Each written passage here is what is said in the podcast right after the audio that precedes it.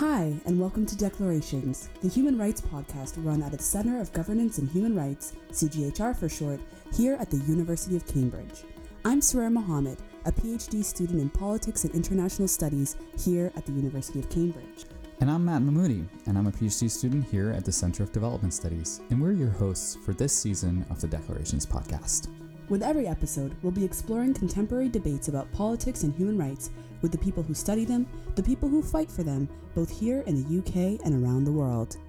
Today, we're talking about human rights and intervention. Do local contexts and contingencies matter? We have the absolute pleasure to speak to the postdoctoral research associate at the Center of Governance and Human Rights, Dr. Njoki Wamai. Dr. Wamai has a long history with human rights, both within academia and the practical realm. We are incredibly grateful to have her. Also joining us today is our regular panelists, Miyusha Bastani, Arindrajit Basu, and Michael Barton. Welcome, guys. My name is Njoki Wamai. I am a Kenyan uh, scholar here at the University of Cambridge. I've, I am a postdoctoral research associate at the Center for Governance and Human Rights. My research is kind of hinged on different themes. One is crat- critical I use a critical theory and practice. And so, using a critical theory and also a decolonial approach in my work, I've been looking at uh, transitional justice within what I would call the school of critical transitional justice, and also looking at what is it like to decolonize human rights, to decolonize transitional justice, to decolonize uh, most intervention work that has been done. So and that so that's generally and i think on the intervention side those are my interests. But beyond that i also have interests in developing african political thought and african feminisms as and, and theories arising from what is uh, i mean uh, african feminisms and african thought. Political thought to be specific. Mm-hmm. that's lovely. Thank you so much. Um, can you just go ahead and quickly explain your research for us? Keep us up to date. So my research currently is a continuation of what has been my uh, my doctoral work, which I I was been doing for the last four years. This research is about the politics of of intervention in Kenya, and I think at this point in time, especially in the African context, where the interve- different modes of intervention, whether it's judicial intervention, the ICC, or military um, intervention, like we saw with NATO in um, in ju- during uh, Gaddafi's time in Libya. So the different forms of intervention, I think right now, the, both at the African Union level and also at the everyday level, there's a lot of back kind of backlash against uh, external intervention in Africa, and I think it's an important time also to start rethinking what does to start thinking what does this mean, and beyond um, the dominant forms of uh, narratives and discussions that already exist, and also in the literature and in scholarship, to do with um, inter- uh, elites elites uh, reacting to intervention. I think my work goes beyond that, and it looks at at the everyday level. What does intervention mean to them, and what narratives then exist at the everyday level? How are they resisting? Sometimes, how are they co-opting, or even appropriating the language of international interventionists. That's really interesting. I think there's a real lack of scholarship and understanding how exactly ideas about human rights and intervention translates to the ground. And so I wonder what your findings are on that front. Mm, my findings are varied. I specifically researched and continue to research in the Kenyan context. And that's the the the why the more reason we need this localized context and to start rethinking what about the frictions? Let's call them say the frictions of when international whether it's international justice or international humanitarian intervention meets the ground what happens? Do we create a new way of thinking? Do we create new narratives? Or what how do those frictions um, what does it portend and what new thinking does it bring? And that's exactly the essence of what we are challenging using a normat- kind of normative ideas. Um, and universal ones and assuming like transitional justice it means it's a good thing for instance for uh, trials or truth telling is is good because after after after violence or whatever that a country is going through that assumption that and assuming that it becomes a neutral concept. So I think at the in Kenya I found different things, but at the everyday level, one concept. Maybe I'll focus on just one concept because there are lots of things I've, I've researched around it. Justice, for instance. Um, so the ICC, when the ICC um, came to Kenya, started investigations. Uh, that was in 2009, soon after the 2007 2008 violence. So, one thing that came out of that process is uh, the need for a trial, and not just a trial, a transitional justice process. The time, I mean, by the, the time then, they thought we need this so that we can deal with the issues that led to the violence, the root causes of the violence. And so, one of the things was we need a trial process. Uh, what trial process? And based on anyway local politics, they couldn't agree on a local process, and they went for the ICC. We need a truth-telling process. So again, they they had a truth, a justice, and reconciliation commission. We need institutional reforms. A number of varied pillars of uh, what Ruti people like Ruti Teitel, who who who started theorizing on transitional justice, talks about. So those things were implemented. I think without thinking about the different. What does uh, if, for instance, we charge somebody and say, uh, take this person to the ICC. Yes, that of course is our universal kind of and neoliberal and thinking of what justice is. But those people who then just uh, who who had gone through violence, who were victims of the violence, would take the same justice concept and decide actually we're actually going to protect those who the ICC is looking for for all manner of reasons. And it's complex. I would, it's a long discussion if i went into. But it's interesting then to see how such a concept of justice when i interviewed i did lots of lots of interviews for almost one year. People will say no actually the kind of justice i need is we would like for instance to be paid the same compensation like another group. So it became about something i call in my work process justice. So justice in the processes. So you see, it's very contextual. Whatever that was going on at that time, then they start seeing injustice based on, the process, um, also like economic justice and justice that can address still ongoing poverty or a long, uh, long, long uh, histories of poverty. So then justice becomes different at different levels. So uh, that's the long and short of your question. You, it's hard to answer at like within an African context or within my research. So in different pockets, you would find justice means so different things at different, con- even at very different local contexts. So from what you're saying is that the future of enforcing human rights is possibly where you take into account local lived experiences. So in terms of operationalizing this, how do you see sort of the international community that wants to seek justice, but in many ways is not able to do so simply because they don't have the lived experiences? How do you think that this international community can link up with local organizations or local people? How can they just make this sort of linkage better? Is there any way the international community can support local endeavors? I mean, either in, in Africa or other parts of the world as well?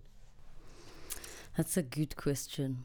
Um, that's also what I've been grappling with, because it's it's it's actually the it's the main anyone who is who also sees the value for f- not intervention, but let's say uh, justice and that dignity of all human beings, and also again sees the mistakes that uh, in the international community makes because they many times they remain oblivious of the global inequalities that perpetuate this unequal relationship that you know gives rise to intervention and not just that an assumption that there the, the kind of liberal peace uh, human rights universal dis- the, the universal discourse about human rights since the universal declaration of human rights in 1947 is the discourse for everybody I mean, I'm not saying it's not. I mean, of course, I think I don't want to, to also go into arguments or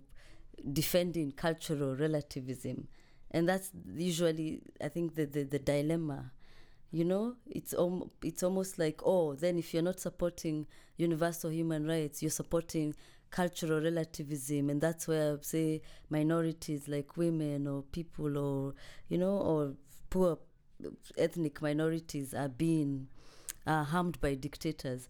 But I think it's it's it's that that kind of bifurc or that kind of binary is is problematic. Mm-hmm. And as scholars, we need to start thinking there's an in between actually, and that's what my work does. I want to say there's an in between. Mm-hmm. None of this is giving us the answers. It's not either or universal discourses or cultural relativism. I think we can find an in between, and and that's and I, that's why I like your question. What then can be done?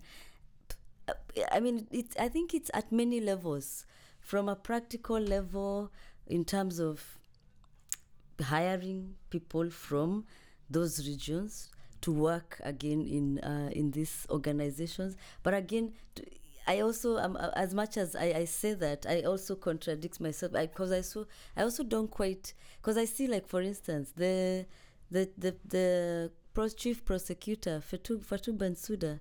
is a Gambian. Uh, all these other interventionist organizations have people from the global south. Even the UN for a long time had Kofi Annan, Ban Ki Moon you know, people from the global south head in these organizations. But again, who has the power at the end of the day? If it's the UN, it's the P5. Again, Amer- and if it's America, not just the P5, has so much weight, and America, the US comes with, is is very keen on the whole liberal peace theory, the right to protect. You know, so it becomes in Canada. So it becomes very, very hard to even if you're a national of the South and you you want to bring in your context to then operate within a system already that it's not really about you it's, it's systemic so for me and i see i see a lot of interest going into also regional developing. Maybe we, the, the more we need to also support regional um, human either human rights organizations. And and also that's there's a lot of good work for instance in the African Commission on Human and and Human Rights uh, Human and People's Rights in uh, the Gambia. It has been doing great work in terms of um, making sure or uh, through through through also not just legal but through the commission so many peoples who like for instance indigenous people have taken cases there women. And I think those cases have been favorably um, addressed. So there, there are all these spaces I think we need to engage. Uh, there's also, I'm sure, an Asian Human Rights uh, Commission. But again, also, we need to help, or not we, I think national at the end of the day as much as we cannot run away from the nation state sovereignty and everything so nations need to address their their their their legal systems. Because at the at the end of the day the only reason that you know that process of complementarity people go to international courts or international call for the UN Security Council to intervene is because we are not dealing with those issues so for me it's it's still it's an ongoing dilemma but we should not become we should not look at it as either or that's that's my take home yeah. Um, something that I wanted to ask about is that uh, this has obviously been a big year for states kind of turning away from the ICC, which is a process that's been going on for a long time. But I think last month Burundi uh, withdrew formally from the ICC, and you have other states talking about doing the same. I guess I'd like to hear how that relates to your research, and in particular, how kind of localized and lived experiences come into that process, as opposed to uh, elite decisions about how to engage with specific international institutions. Yes, I think most one thing the Kenyan case did, and which is my focus. I focus on the, the ICC and the Kenyan case, and it's probably the the one of the first kind of long-term research on long-term lived experiences in the face of intervention, you know, and that resistance. And yes, and one of the things that has been happening is elites you know, at the top level at the AU saying, oh, we've withdrawn from El Bashir, Kenyatta, and now Burundi, South Africa also had something like, oh, we are leaving the ICC. So I think first, this is more, it's more, I think most elites are doing it for at a very symbolic level. Like, we are tired of this whole system that assumes that, you know, and also the global hierarchies that have to do with um, the whole universalism of, of human rights. So they're challenging that, and that's that needs to be seen. And I know of as somebody who used to work for for civil society human rights organizations, knowing how again many ordinary people sometimes the only way you can you may find justice or the, you may find uh, whatever issue that you're clamoring for from the outside so i know i also see there's it's it's a it's actually a, a very dicey situation but also on the other hand there's need for um, states or uh, for for for states to to start feeling like we can own our justice process we mm-hmm. yeah but so for me it's also the, the challenge is as the, the these elites if they're going to pull out from the ICC they need to show us that they have have a, a, a, you know a respect in human rights because as much as they keep also challenging this whole um, universalism of human rights and and the whole neoliberalism liberal peace theory about it you when your dignity and your rights are affected or are denied you you don't even need to read have read anything or you know you know it you know it by yourself you know? And i think every system should guarantee everybody's integrity uh, sanctity of human life and all those um, rights that are enshrined in the bill of rights. So that for me is the most important thing. A country should only pull out from the ICC if it knows it has itself and for the next many years it has set up institutions um, that will guarantee that sanctity of uh, of at least the bill of rights that are basic for every every human being and also within that context. Because also as much as we there are also basic rights that are basic to all human beings there are also others that vary from context to context, and I think um, that's part of the work I speak to. So, am I right in taking that? In a lot of ways, you, you take the ICC as sort of a placeholder for when we're in an imperfect kind of system, and in a situation in which we were to emerge into a more perfect, more legal provisions for enforcement of human rights principles, then the ICC would ultimately be unnecessary. Yes, I actually think so. I think the ICC, as long as it's constituted the way it is right now, it will always be contested. As long as, uh, for instance, and there's this charge against uh, on selective bias, on lack of universal membership, and not and, and beyond even if even if it had universal membership, if we have if the U.S. or um, China were members, especially the U.S as long as again the US will come in with and and its its kind of its discourses will still be the dominant. Right, right. I don't think it can speak the, the the institution can succeed in in making sure that um, that the, I mean it can't succeed in advancing whatever it, I mean human rights whether it's the ICC or the UN yeah. and I think that and that's what was interesting also in my work because then what many states have been doing at the elite level and and it's also trickling down to the everyday level and that's uh, something interesting i found is then you take this icc because you can um, you can't almost fight it. Not just the icc but any other international organization that is in humanitarianism and uh, interventionism and you kind of use it. You you use your agency and and and you decide i'm going to take this and uh, use it to advance whatever. So elites for instance in kenya and i write about that in an article elites take so took the icc took the tjrc as a site for political contestation between themselves and not what ruti teitel and others think it was. It's not a neutral it's not a neutral space for anything. mm-hmm to ad- to help people to advance human rights or to end impunity in Kenya it became a site for political contestation.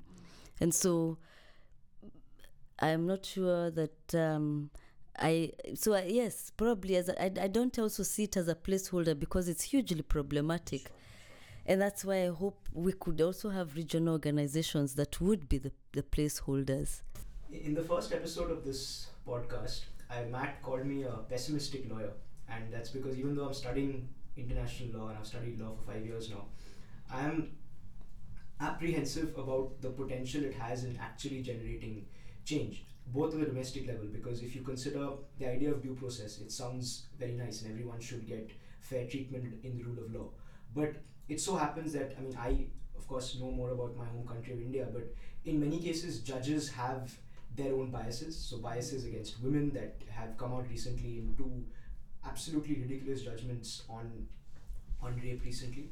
Um, and at the international level as well, if you consider international mechanisms and how they work, you do have individual complaints that can go to the Human Rights Committee, the UN. But then, I mean, there are there are no enforcement mechanisms. So the judgment is basically like just a commentary given by the expert sort of board, and uh, unless you have these regional organizations actually implementing them on the ground. My question to you is where do you really see the law, both domestic institutions and international law? Where do you see this in the narrative of human rights? What can law play any role at all, or are we just hyping up the possibility of this idea of human rights law, both domestically and internationally? What's your take on that? I think it depends on which law. Mm. Yeah, it depends on which law because human rights laws, what we would call human rights laws, are many, are also very specific to different issues. And so, depending on the context, and what, again, that context takes as they are ready to accept. And not just the context, of course, is the policy makers, the lawmakers. So, for instance, I've seen, again, speaking, say, from my Kenyan context, when it came to the children rights uh, bill, yeah, that was quite a number of years ago, maybe 2000, early 2000. Um, so that is enshrined, for instance, in the Universal Declaration of Human Rights, you know, the right to all the rights of children and what it entails. So that was implemented in everything, you know, as it was, and it was implemented and it became a bill, uh, not just a bill, an act of parliament. So, because of course, what does nobody wants to fight with children, you know? They're not, they're not, it's not, you know, everybody loves children. So, that's not going to be difficult to implement, and that's a human rights law, as, as it were. But when you start implementing laws like, for instance, um, women's laws, women's rights to, say, bodily integrity, um, um, and our personal autonomy, right to abortion, uh, women, even just uh, sex, sexual, sex, sexual violence. And there's usually a lot of debate about, say, for instance, rape in marriage, mm. you know, and many parliaments will not even allow that. And largely, all parliament, most parliaments in the world, even here in the West, they are mainly men, you know, apart from um, even places say like Rwanda that are leading the world in terms of m- most parliamentarians in the world. Um, unless you have such situations, and also women who are thinking from a very feminist perspective, and men, of course, who will say no, who will use their numbers to pass laws then that are favoring them, laws to do with LGBT. So depending on the country, they'll be implemented. In others, this is you know they will not. So it's all it's and not and not. Let's not think also because also when we think about human rights laws, there's this almost notion that it's countries from the global south, you know, in Africa and Asia and Latin America. No, Latin America has been a bit prog- is seen as progressive on human rights, but after the dictatorships. But it's normally Africa and Asia where we think in, in the Middle East, of course, where there's that uh, erroneous notion that it's only these people who are anti-human rights laws. I mean, the other day, the the the uh, the rapporteur, the uh, the special rapporteur, uh, what is he? I think it was Maina. He's a Kenyan who was um, the the first chair of the National Commission of Human Rights in Kenya, and he came to Britain here to to assess. Uh, I think freedom of assembly so he's the rapporteur on freedom of assembly and a number of rights, uh, freedoms there on meeting and assembly. And the, the, if you just check the British press, the British parliamentarians, they, they were very nasty to him. And they would say no you know why why are you coming to assess us? And of course because the freedom of assembly he was taking off he was he was taking them on uh, for instance, you know about prevent the prevent law, yeah, and so so so you would expect a country like Britain that uh, imagines itself or projects itself as this progressive harbinger of human rights to also be very receptive. But they were very opposed to what Maina Kiai was saying. And they would, he wants us, you know, because he was challenging them on what they've they've been doing on uh, prevent and the anti-terrorism um, and their their strategies on countering violent extremism and how how how most of them are problematic. But that that that became a very big deal. So such a law would not be implemented in this country, and it's not a human; it's a human rights law. So I so you see, it it all depends on where, yeah. So you just spoke to, for example, the UK, and you you you said that the United Kingdom imagines itself as the exclu- having the exclusive preserve of human rights and justice, um, and to being the center from which these kind of ideas need to emanate outwards into like the periphery. I'm wondering what kind of uh, impact those kind of questions of larger constellations of global power come to bear on who already has the human rights and who it needs to be taught and trained and how, how does that map out globally Mm-hmm. I mean, s- and that's why, sadly, and I think that's why many of this um, intervention, human rights intervention, and human, especially human rights intervention, are failing because of exactly that. I think now, if now it's 50 years, for instance, I speak a lot from the African context because that's what I'm well versed in, but also, say, in the Asian subcontinent, in the Middle East, uh, many of these countries in Africa, in Asia, have been independent since I don't know the 1950s, 60s, and most of them that assumption that they did not have rights is hugely problematic, and it comes from a very enlightenment thinking uh, period, which is racist. Actually, it needs to be called for what it was, racist.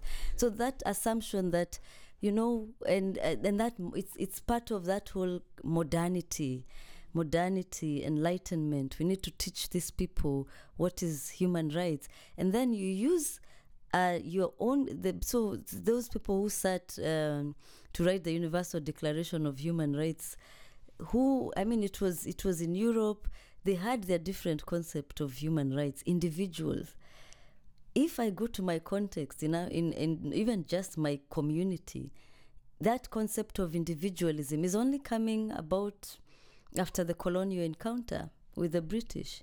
And I can imagine your experiences also in India, in you know, in, in, in Iran. It's many of us in Somalia. You live a communitarian uh, way of living, so it's not it's not an individual. So then, when you come and tell me one of the main things about human rights, you're an individual, and these rights are yours, and I'm and and many people from our context it's not a, we don't live it's not about the the individual is not the one at the at the at the core. It's the community. Of course that's also it comes with its own problems because again which which uh, in this whole uh, as context of a community more some people are valued more than the other like men most of the time older elderly people and so so of course it's i'm not saying that it's it's it's perfect it's problematic but I think I I, I, I, I sympathize even with those who are critic who are critical of these uh, global constellations, and I'm one of those who also critique it, but also also critique I think on both sides. But we need to be we need to be aware, and especially when also we we we assume that it's it's not it's neutral. Yeah, it's hugely problematic. I think also scholars from the global south need to start theorizing on what then human rights means for us within our context and privileging that discussion and that scholarship as just as important and and also not just the scholarship but it should also inform institutions that do this intervention work and human rights work.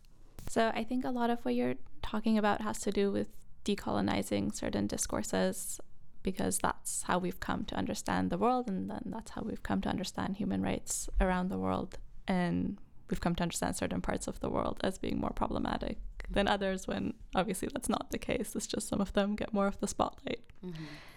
So I know something you're also working on is decolonizing knowledge, and that comes through your research, as well as thinking about decolonizing institutions like universities, like Cambridge. So, could you speak about that a little bit?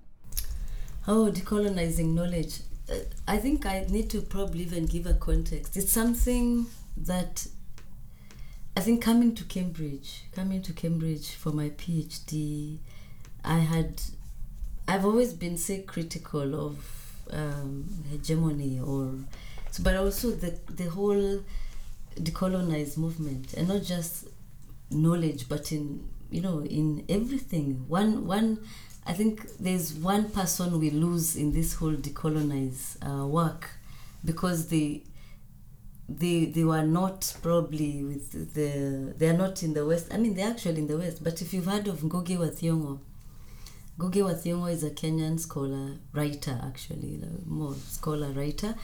And he wrote a very very good book. I wish it should be like the main text in decolonize decolonizing. And it says it's called decolonizing our minds. And i remember i read that book about 15 is it 15 years ago? About 15 years ago i read that book um, at home in kenya but then of course i was not maybe mature intellectually mature enough to really understand what he was saying. Because also i was also in a context where this was not that important at that time. But i still remember reading Ngugi's decolonize our minds and i thought wow this is so profound. But what does this mean? Or this is and and and it kind of it should have then prepared me for my future but I, it's interesting but that's that's uh, how my first brush with say what is to decolonize or decolonizing minds decolonizing knowledge came through reading Ngugi i think my dad had him in, on in one in his shelf in the house. So but then later on coming to and also going to university i studied i studied a proper science degree. So even this kind of critical what knowledge was not part of we were just doing Really? science exactly So knowledge production was not part of the discussion. You know, we were busy trying to create better uh, uh, science in, in our field. So it's so it's and it's interesting how now I actually see, oh God, even science STEM needs to be decolonized so badly. so then I think fast forward coming to the Africa Leadership Center here at King's College London, which also uses a very decolonial approach to scholarship, especially in peace and security. So probably that was my first real intellectual brush with what is this knowledge production. There's a problem. And that's when I realized actually there's a problem, not just in knowledge production, in how we see the world, in these discourses that we've accepted as neutral. And I was coming from working from a human rights organization where we didn't question anything. We were good human rights activists, you know? Liberal peace and all these things were so important to us. And they're, they're still very important. But we, as activists, also, activists need to be critical, and that's lacking also because then I think you become a better activist. So, uh, so I think my what so what what you're asking about what it means and so that's my brush. I think my long history with this decolonized movement. But com- coming to Cambridge, then this has become very important, and there are lots of things going on because I think because of the context of where the movement is at. South Africa started with Rhodes Must Fall the whole this, this uh, that was about to 20, 2014 2013 and then the struggle went to oxford. Rhodes the Rhodes there must fall.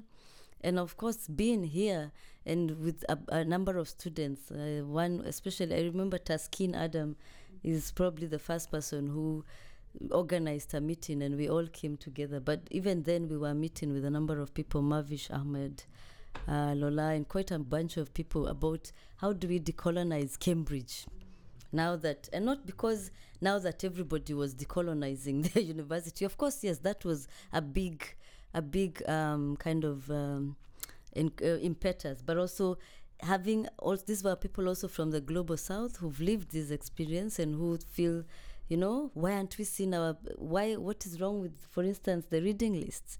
Why aren't we seeing our scholars there? And we're doing say african politics or law i mean or or uh, development work you know? Asian south asian studies but we can't see ourselves.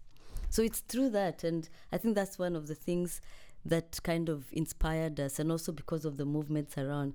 But also to say that there's also this erroneous uh, thinking that decolonized movements have started or recently with South Africa and and uh, and uh, Oxford.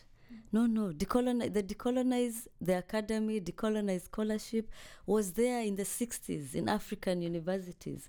Ngugi wa this book actually he writes about decolonizing minds. He had taken that struggle in the 1960s. For instance, the English, then what was called the English department at the University of Nairobi, soon after independence, and he became the first Af- uh, black African uh, chair of the department. And the first thing he did, he formed a committee with a, a number of people, and they said we need to decolonize our scholarship because, of course, there were everything was cut and paste from the University of London. Most of these universities uh, in the English that were formerly occupied, countries that were formerly occupied by the British, just kind of cut and paste everything from the University of London. So they were doing English and they had all these academics from Cambridge and Oxford.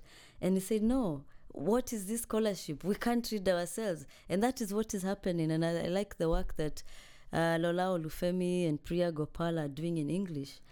But then this was then in an African context. And one of the things they did was change first the department, and it was called the Department of Literature, so that it can be everyone's literature. And they brought in things like oral oral literature because many lots of African scholarship was based on orality. And so we can't be saying we're just reading Shakespeare because his text, and because we can't see books written by African scholars, there is no scholarship. So they say, no, we're going to make oral literature an examinable subject, an important subject. And we had some of the best brains on the African continent in that department decolonizing knowledge actively, like um, Okot p'Bitek, the one who wrote famous uh, Ugandan scholar, and so many others. So that has was ongoing. The University of Dar es Salaam that was ongoing. Ibadan. So also, it's we should not lose track of those people who started the movement. So often when the conversation of decolonizing the academy comes up or introducing new perspectives and new languages, uh, there's an attempt to kind of needle them in into pre-existing frameworks. So there's no actual interrogation of epistemology. There's no interrogation of whether these new materials or new ways of thinking can actually be integrated into pre-existing frameworks. But instead, you just append some new uh, individual with a different face from a different place saying pretty much the same thing and you call that some kind of diversity right when sub- introducing subaltern voices creates so much discord right? Mm-hmm. because it usually contravenes the exact mm-hmm. episteme as it already exists. Yeah. um, at what point do like do you go all the way and destroy all the boundaries? Or how, how, how do we kind of negotiate con- continuing to see academia as it exists? Or do we have to reimagine what academia needs to be? Like how far does this project go? I guess is my question. That's a very good question yeah i mean and that's a good question that especially now that we are we are back to the whole debate. As i said the debate was there in the 60s in the african context in the sub in the indian subcontinent. And that's why we had people like um, uh, spivak and and uh, what those po- that post-colonial group subaltern studies came from India specifically in the 70s. Yes, I think even Dipesh then and all those people, Homi Bhabha, before they all moved to America, they were busy challenging the same discourse. And so, what does it look like? I think that's something we should, and that's also something I keep wondering also because I have seen, I have seen, I think it's a continuum. And what it looks like, or what it should it should look like, is really based on it's it's a, it's because of this epistemic friction and epistemic frictions between the hegemon that most of the time doesn't want to let go. You know, any day the English faculty you saw even the comments in the articles that were there recently. Even the backlash from that newspaper article that Lola Olufemi, the student who was leading that, uh, found it's, oh, these people want to get rid of our English scholars. And yet it's a department of English in Cambridge, which is not true. And I think we, we can all benefit from everybody. And for me, a truly uh, diverse space that is decolonized is accept. Look, like the, the those. How many are we? Six of us are around this table, coming from very diverse backgrounds. Can you imagine the knowledge that we, how rich we would be, how Cambridge would reach, how Cambridge would be rich as an institution intellectually, and also the the the six of us, how we could benefit so much from each other if our our knowledges were valued equally and let to be. Because the challenge we have with many institutions that now many people are saying oh we need to decolonize is because one no one type of knowledge and kind of uh, has been you know the epistemic hegemon and that knowledge is problematic because of where it comes from you know the hegemon and of this whole modernity, colonial. Um, so most of the time, because of where it comes from, and then that knowledge is what you're supposed to adapt. And because many scholars have come through institutions, and not just here in in the West, even in Africa, because of how the or in Africa, in Asia, in Latin America, in the Middle East, I think the Middle East is much better because of, also because of the language, and and and a different culture or in China, people ask, I have already have new another epistemic uh, trajectory. But anyone who was colonized, it it it, it needs. A, you, I think they are just as pro, those institutions are just as problematic if they have not taken time to rethink uh, what what they were learning and how important it was. You know, so. So the, the, so I think for me, a, a truly decolonized space is a space where all knowledges are taken as equal and then we can all benefit from each other and not just at, at an intellectual level even at a cultural everyday level of your lived experience as a student you should not we should not feel that we need to conform to a certain culture. I should let be let to be with my kenyanness iranianness indianness. You know you should be let to be and that culture should be seen as just as important as an english culture. And then we we get to learn and you can see the difference. Because uh, i think in the us during the the 60s and the many uh, the us as much as it's also hugely problematic the academy but many of these discussions went on in the 60s in certain places in latin america also i think later but you can see the discourse there it's not in the us especially in latin america i wish i could hear spanish but I remember one scholar who came and they were telling us what it looks like. And the process is still going. Like in Bolivia, for instance, I think the indigenous people are saying, you know, this is our scholarship. Can you privilege it as you've been privileging um, um, other forms of scholarship? So it's we it's how do we we need to keep engaging.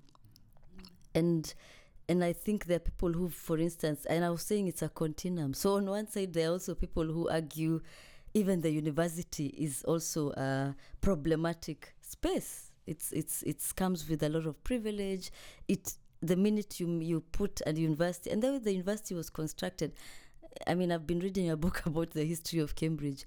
It's it's it's it's it's it's it was really created to be this hegemonic ivory tower, and many other universities in the world. And so I have actually a friend, not a friend, but a friend of somebody who started something again in Uganda called a university of the people. So that's, I think, the other extreme end, where they believe instead of having this university or walls and everything, why it's it, because it's it's based on the assumption that knowledge can come from this space, you know, and then we prioritize that knowledge. Why don't we go to the villages and what where all these people of uh, who've who've their lived experiences and document that life as scholarship and consider that as scholarship. So if you want to learn anything, you go and sit with those people. But of course, this is also a very neoliberal times, capitalist. though I think maybe that would have been possible many years, and even now, we can have bits of that, but of course, it, it's not sustainable. But it's interesting to see people are thinking very radically about the university as based with the community and the people and how you go and sit with villagers as opposed to this that would be the extreme. But for me i think i favor a space where even if we're going to retain the institutions as they are we need leadership that appreciates knowledges especially if you have a university with so many different uh, diverse group of students that brings also those whether it's academics from all regions if you're going to truly call yourself a global university that is progressive in the 21st century Absolutely, thank you for that. And I think I think it's really important the question posed our because I think it, it becomes really difficult to be teleological about how we think about the the university as an institution that is necessarily to become inclusive and to become intersectional and to become diversified and decolonized especially because the narrative that that I've certainly personally encountered here when pushing on that front among senior staff has at times been well no matter what diversity practices we put into place or decolonization practices we put in place, this isn't going to change things. And so they sit back with a complacency that there isn't an end and therefore it's not worth pursuing. Mm-hmm. And so I think like with this sort of constant reformulation of a teleological idea of what the academy ought to be like, mm-hmm. we ought to constantly be aware of reframing that and readjusting that and bringing to the, to the attention of these very people mm-hmm. that actually the academy should reflect the world as a whole and that changes every day right yeah. so the authorship mm-hmm. the, the, the, issues that matter mm-hmm. the politics the culture everything changes all the time and so the academy ought to change with it otherwise we're going to be stuck back in 1347 yeah. or 1209 whenever this institution was founded yeah 12 1209 1209 yeah a galaxy far far away yeah yeah so anyway, to, yeah. to bring this issue back to yeah. human rights, yeah. Njoki, I'm, I'm wondering, how do you think we can mobilize human rights to this end? What's what's mm. human rights about the decolonize now movement? Mm.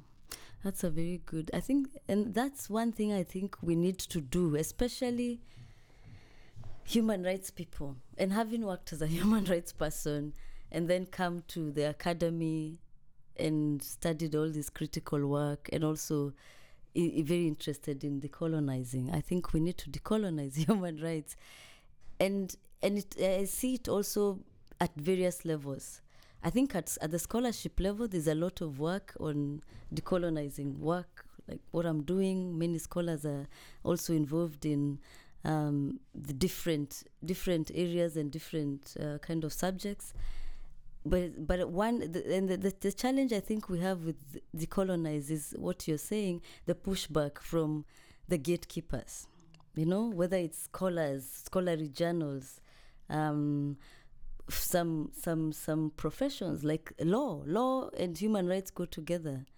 Will the law will law the schol- the law you know the law kind of scholarship and the law faculties agree also let's speak to a decolonizing. What does decolonize mean? And also the challenge we have also with the human rights industry it's actually an industry. Mm. it's an industrial complex as um, there's a scholar who calls it industrial complex. And i think many people have argued for we yes there's need for that but because there are so many people involved the scholars who are benefiting from the whole you know their careers and that kind of thing. And then there's this other tier of human rights activists across the world, very uncritical, um, taking also taking uh, Western hegemonic and epistemic practice, uh, not just uh, now practices because they do the implementation and funding, because that's where the problem comes in. Because the funding comes from the West for most human rights. So that's why, for me, we need to go back again to this state and the, the, the, the role of leadership. You know, we need good people who are interested in ensuring the rights of their their their citizens are respected in funding human rights organizations let the state do it you know and the, the and not of course not just the state let's also have a lot of supporters but also how do we but also there are lots of people in the state. That's the problem. Who elites in the state, who like in Kenya right now, who who then use who who challenge uh, the human rights sector for their own uh, selfish interests. You know, if for instance they feel that they, this they, they want they want them to to kind of support them.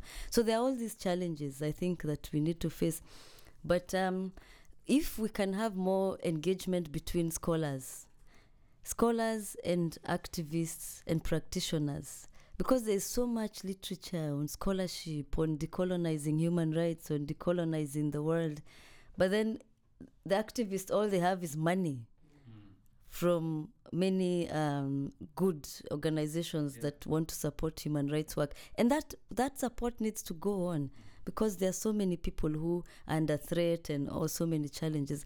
But these two never get to meet, and when they meet, it's usually this scholar has come to consult. So at that point, they're not even right telling them anything critical.